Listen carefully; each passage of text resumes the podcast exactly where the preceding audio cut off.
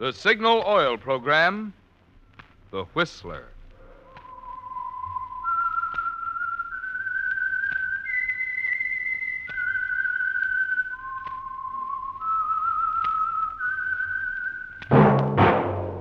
That whistle is your signal for the Signal Oil Program, The Whistler.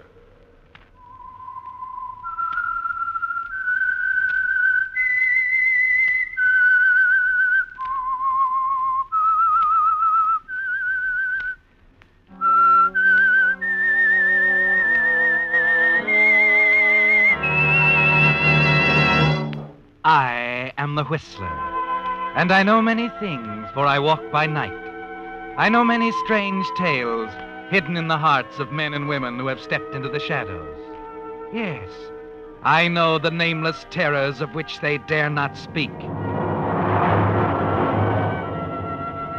Yes, friends, it's time for the Signal Oil Program, The Whistler.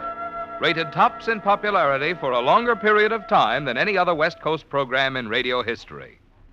And Signal gasoline is tops, too, tops in quality. It takes extra quality, you know, to give you extra mileage. And Signal is the famous Go Farther gasoline.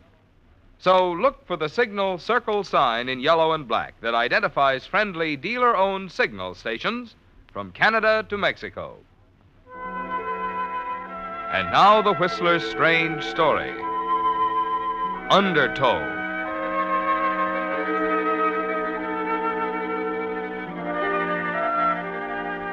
He had all summer in which to do nothing, and that's what he was doing. Driving north along the coast from New York, stopping when he felt like it, swimming when the beach looked inviting. For above everything else, John Digby loved to swim.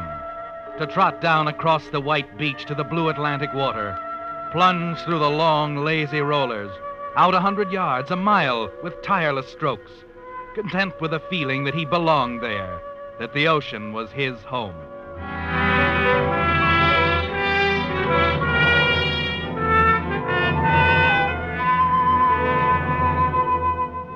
He'd been ten days coming north to Cape Ann, and as he floated out beyond the breaker line, he knew that here was the most beautiful spot of all. Made up his mind to linger for a few days, a week perhaps, before going on. It was then, looking back at the beach, at peace with himself and the world, that John saw a tiny figure in a green bathing suit standing before a beach house hidden by an indentation in the cliff. Curious, he started back toward the beach, toward the place where he saw her plunge into the water and start out. Well, hello there. Hello, mermaid. You're a wonderful swimmer. I've been watching you through the glasses. Had to come out and join you. It's a big ocean. Anybody can use it. National policy, you know. What? Freedom of the seas. But I hope you don't mind the intrusion. Oh, not at all. You, uh, you swim very well. But I never have anyone to swim with. That's why I came out now. Oh, I'm glad you did. Give me a head start and I'll race you in. Okay, you're on.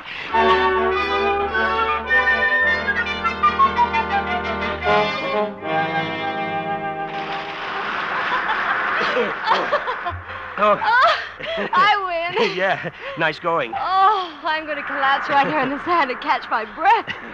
Oh, wasn't it glorious? Oh, nothing like it. I love to swim, always did, since I was a kid.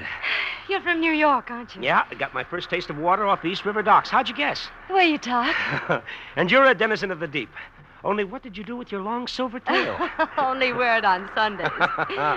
Say, do you live in that house around the bend? Uh, during the summer. Ah, just where I'd want a house if I had my choice. Sand and water and no one around for miles. Gets lonely sometimes. Doesn't have to. Uh, would you like a hot drink, coffee, or anything else? How about uh, anything else? Well, if I remember correctly, we have a whole cabinet full of assorted anything else. You know how to mix it. uh, why don't you give me 15 minutes to get dressed?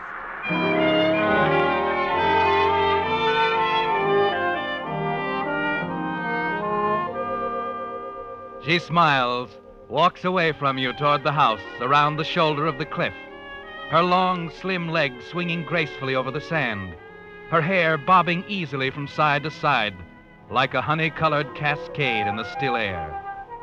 And back at the car, when you finish dressing, You find yourself taking a little extra care to comb your own sparse hair over the bald spot, feeling your 40 years a little guiltily for the first time. It's a very long 15 minutes before you walk up to the door. Come on in. I'm making sandwiches. Wonderful. And will you have bourbon, You scotch? can stop right there, Bourbon Straight. I see you're a man of very definite opinions. Oh, oh, I've been known to waver. I like that. Wavering? The definite opinion. I bet it goes right down the line with you. Business, politics, the books you read. Oh, please. I'm not pig-headed, really. I didn't mean that at all. Here you are. Thanks. well, here's looking at you. yes. So I've noticed. Will you drink to it? Of course. Why not?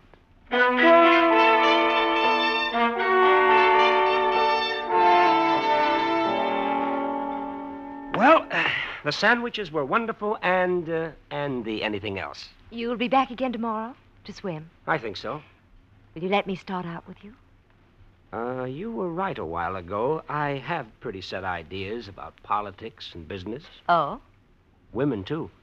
My name is John Digby. I'm stopping at the Gloucester Inn. I'm, uh, not married. I'm Sandra Merivale. Mrs. Sandra Merivale. I see. You you will make it tomorrow. Goodbye, Mrs. Merivale. Thanks for your hospitality. You're welcome. Uh, except for weekends, my husband never comes home till late. He has his business in Boston. Like to meet him sometime. I'll expect you about ten. Goodbye, Mrs. Merivale.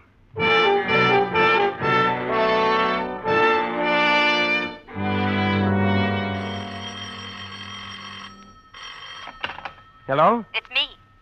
I thought it might be. I'm calling from the drugstore on Main Street. Yes? I'll park my car in the drive near the statue in ten minutes. do you always do that? What? Give a man the exact number of minutes to meet you? Suppose I'm not there in ten minutes. You'll be there. You're making it difficult. I think I know what I'm doing. So do you. Yes. All right. I'll see you in ten minutes.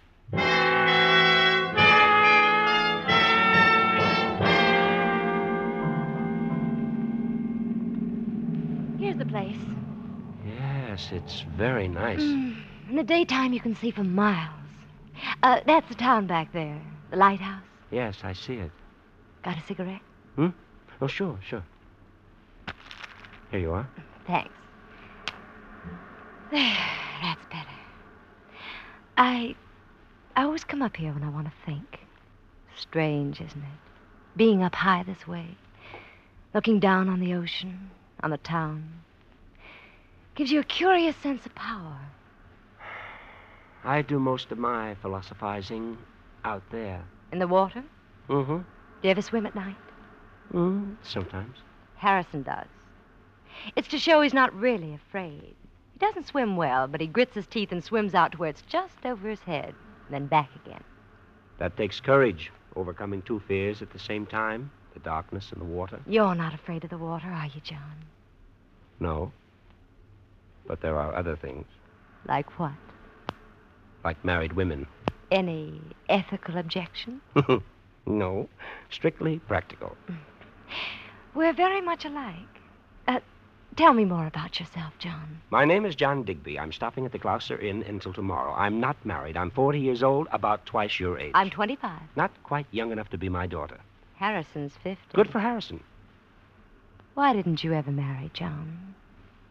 It's hard to say. Why did you? Check. John, Wait a minute. Look, Sandra. please, John. Oh, Why are you afraid of me? skip it, will you? Come on. Let's go back to the hotel.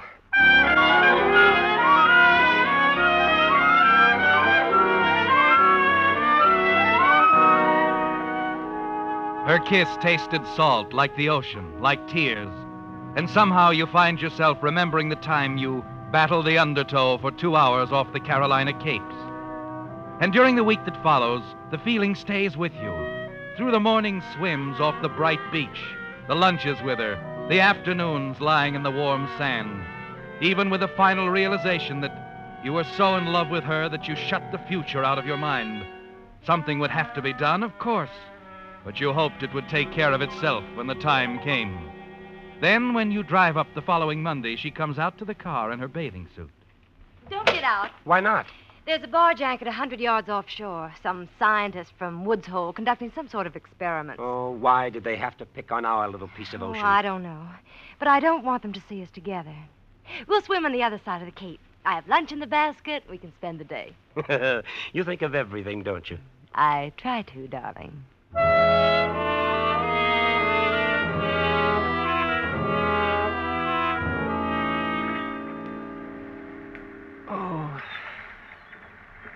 Oh, it's nice here. John, Yes. what are we going to do? Do? About us. Oh. You know, we can't hide away from people forever. All right, so we won't hide. We'll face it out. You can pack up some things and we'll start driving. Oh, he won't give me a divorce. I've talked to him before. We can make Reno in five days. Six weeks after that, you're free. No. Why not? Harrison's made everything possible for me, John. Given me things I always dreamed of having someday. Everything except. Yes. Look, Angel, you've got to be sensible. You can't have your cake and eat it too, you I know. can't give all those things up, John. I love you, believe me, but I can't give them up. You must think of a way, some way. You're smart. You know how to do things. All right, Sandra. Just. Just give me a little time to think. He says he wants to close up the beach house and go back to the city. Why? I can't understand. He's become more interested in swimming lately. Goes all the way out to the barge, hundred yards. Boasts about it to his business friends. You mean he swims out at night alone? Yes, Hmm. That could be dangerous. I've told him so, but he insists on showing off. I see. What do you see, John? Little girls shouldn't ask questions.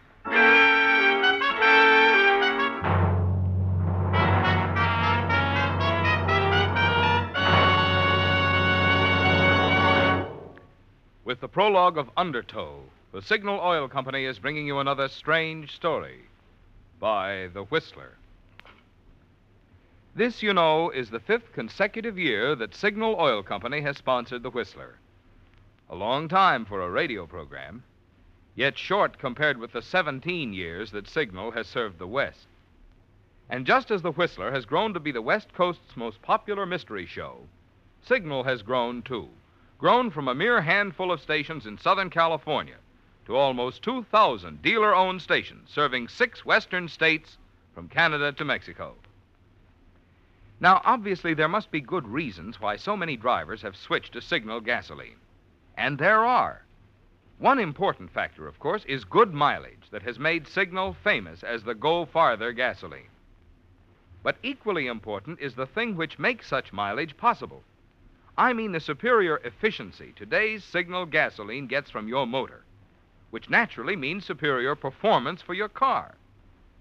That's why Signal says to be sure of the tops in gasoline quality, there are just two things to remember. One, it takes extra quality to go farther. And two, Signal is the famous Go Farther gasoline. And now back to the Whistler.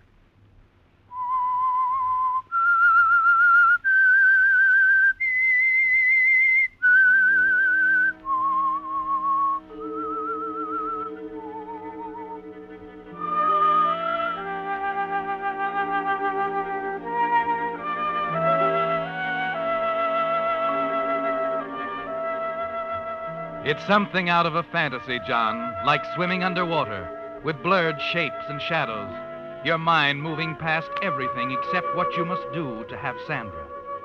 Two weeks ago, you'd have laughed at the kind of thoughts that have taken hold of you, because that was before you met her, before she'd come swimming out to you from the white beach shoreline of the cove at Cape Ann. But now the things she said come to you over and over. It's to show he's not really afraid swims all the way out to the barge, a hundred yards, all alone. He boasts about it to his friends in the city. You shiver slightly, John, but then you tell yourself it's the only way, and you have to have her.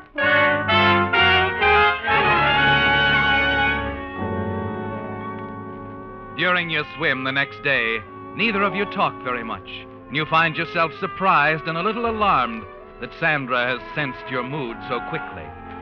And it isn't until almost time to start back to the village that you can bring yourself to mention his name. Uh, Sandra, Yes, darling. he'll be home tonight, as usual. Harrison? Of course. No special plans, no appointments in the village? No. Good. Sandra, make sure he goes for his swim tonight. But- Never mind the questions, just be sure he goes swimming tonight. It's cold out there. He'll go. Good. There's only one thing. Yes? Well, someone might think that I went with him. Oh, I didn't think of that. Could you have someone over for dinner? Somebody who doesn't care for night swimming? I think so. Betty had come. But what if she wants to watch? All the better. There won't be anything to see. There's no moon. But if he cries out? He won't. All right. I'll arrange everything.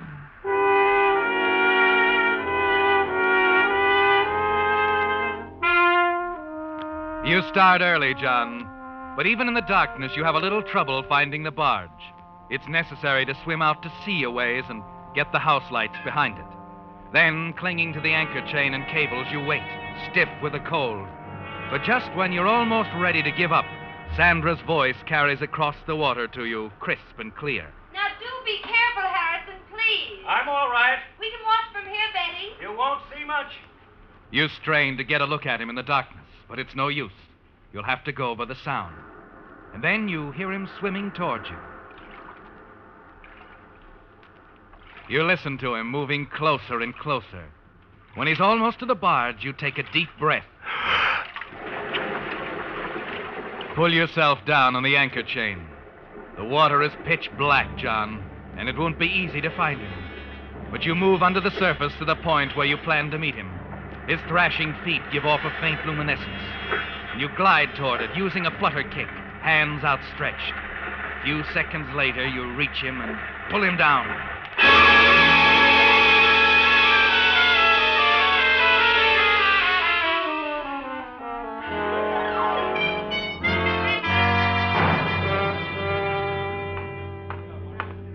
Good morning, Mr. Digby. Good morning, clerk. Hope you slept well. Oh, yes, thank you. Have you heard the terrible news? What news? Oh, of course you couldn't have. Uh, there's been another drowning, one of the regular summer residents. He was swimming off the dunes last night and evidently was pulled down by the undertow. Oh, that's too bad. Who was it? Mr. Harrison Merivale, very nice man. Only 50 years old. Well, accidents will happen. Uh, Mrs. Merivale and the guests were there. They saw him go in. Poor man. Never came back. Couldn't have been anything else. No. No, it couldn't have been anything else.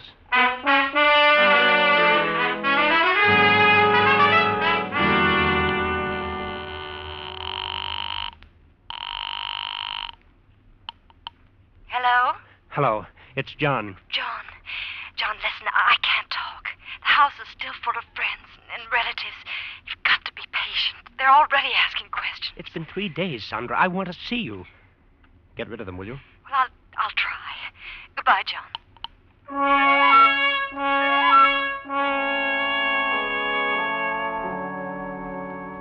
Isn't easy, is it, John? Waiting for a phone call that never comes. Finally, you can't stand it anymore, and you drive out by the dunes, run the car out of sight off the road, and walk until you're inside of the house. If only you can see her, talk to her for a few minutes, you'll feel better. A half hour goes by, and then she comes out of the house in her bathing suit, starts toward the water. It's perfect, isn't it, John? You can swim out, too. Talk to her somewhere offshore. And then you stop, staring unbelievingly as a young man comes out joining Sandra. As they move off to splash about in the surf, you edge toward the house. Still, empty. Not a sign of a mourning relative. There's a large clump of hydrangeas growing near an open window. You ease yourself in behind them, crouch down to wait and to listen. It isn't long. Clark, you simply must learn to swim. It's so much fun. And so dangerous. No thanks, darling. I'll keep my feet on the ground. But nothing would ever happen to you. You can bet on that, sweet. Now that we're out of sight of those nosy scientists on the barge, how about a little kiss? Oh, Clark. Uh, Clark, dear, let's be serious for a moment. What are we going to do? Well, we'll get married. But when? Oh, I can't get away before next week. How about Monday? I'd like to go sooner. There's a reason. What reason? I, I'd rather not say. Monday, my pet. Now, how about some lunch? Ooh, the tramp. The little tramp.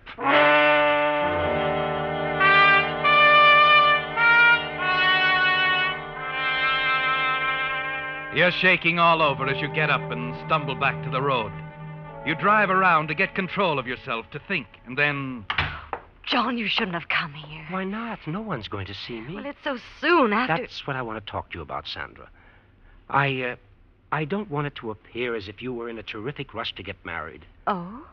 I thought maybe I'd go back to New York tomorrow and get some work in until you can join me, uh, say in about a month or so. Oh, that's a splendid idea, John. Then we can have a quiet wedding, go on a trip or something, and come back and settle down with nobody the wiser. John, you are thoughtful, dear.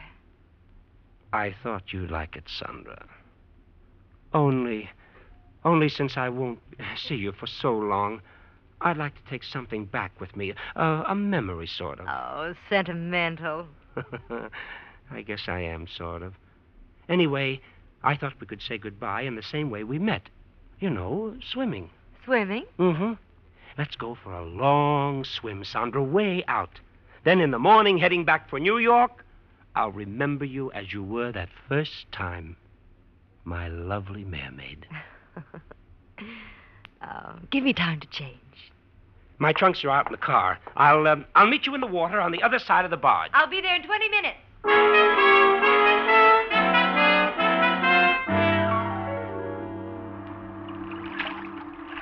Darling. Over here, Sandra. Hang on to this cable. Oh, oh isn't the water wonderful? It's wonderful, all right. Just like the night you sent your husband out here for me to drown. John, I don't want to hear about it. This isn't about it, Sandra. This is about me, John Digby, the man you said you wanted to marry, remember? John, I don't know what It's no use, Sandra. I know all about your friend Clark. you know about. Get away from me, John. Let go. I'm going in. Not in, Sandra. No, down, the way Harrison went down. Another accident in the undertow. No, please, John, let No, me go. no. Clark, please stop it. You No.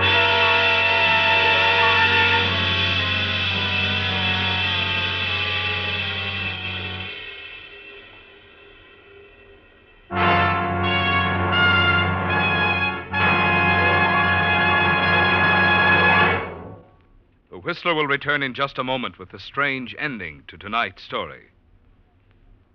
Meantime, since you hear so many claims these days about various motor oils, Signal has asked me to pass along to you some scientific facts so that you can draw your own logical conclusions.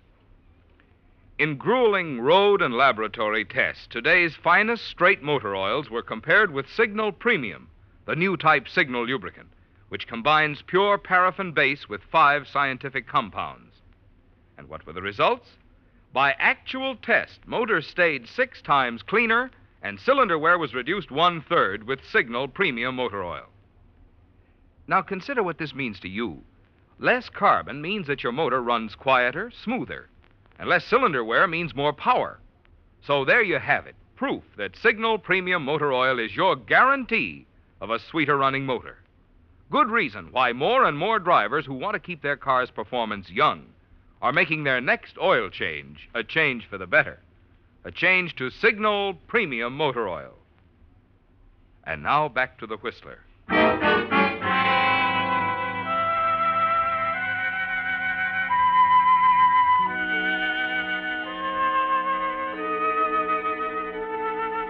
Two days later, it doesn't seem real, does it, John? As you drive on from Cape Ann north to the Maine beaches, as you fill your eyes with the beauty of the down east coastline. And as more long, lazy weeks pile up, it recedes farther and farther into your memory, and you can't believe that you committed two murders. That the undertow pulls you out beyond your emotional depth for five horrible days. For Sandra's gone now, and you're as safe as on the day you dragged yourself out of the undertow on the Carolina Capes. It's two days after you arrive back in New York that a man drops into your apartment, flashes a headquarters shield. I'm Lieutenant Patton, Mr. Digby. Oh? Well, uh, what can I do for you, Lieutenant? I'd like you to drive downtown with me, if you will. Any uh, particular reason? Yeah. A few weeks back, there were a couple of drownings in Massachusetts.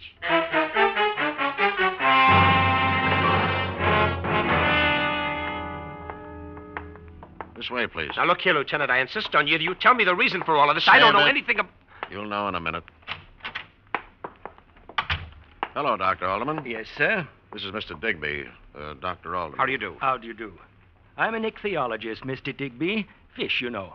For the past year, I've been conducting some experiments from the Woods Hole base. You've heard of Woods Hole, of course, Digby? Well, yes, but what has Go that... on, Doctor. Very interesting experiments they were. During the war, the Navy discovered its underwater detection apparatus was picking up some curious impulses, vibrations, which we later discovered were made by fish, the uh, sound of fish. I'd like to play you a recording we made. Now, wait a minute, Lieutenant. I haven't got time It'll to sit only around. take a moment, Digby. Got the turntable ready, Doctor? Yes, here we are. Now, our microphone is in about 50 feet of water, right over a bed of snapping shrimp. This is the way they sound. That noise is made by snapping their claws together. Now, here is a chorus of croakers. Our microphone is right over this school of fish.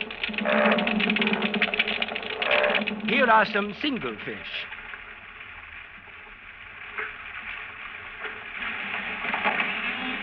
There is a rock cod. That's a flounder. The records you have just heard were official recordings made for the Navy several weeks ago. But a few nights later, we were testing the equipment. Well, listen to this record. Oh, oh, isn't the water wonderful? It's wonderful, all right. Just like the night you sent your husband out here for me to drown. John, I don't want to hear about it. This isn't about it, Sandra. This is about me, John Digby. The man you said you wanted to marry, remember? John, I don't know. What about that, Digby? Stop it! Stop it! Stop it! All right. All right, I. I can't argue with that. You don't want to hear the rest? No, no, no. I know the rest. By heart. Of course you do. You're a wonderful swimmer, Digby. I guess you just got in a little too deep.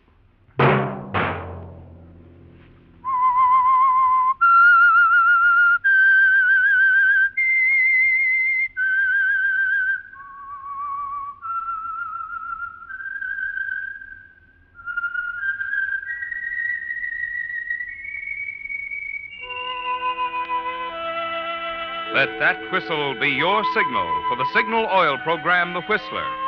Each Wednesday night at this same time, brought to you by the Signal Oil Company, marketers of Signal gasoline and motor oil, and fine quality automotive accessories. Signal has asked me to remind you to get the most driving pleasure, drive at sensible speeds, be courteous, and obey traffic regulations. It may save a life, possibly your own.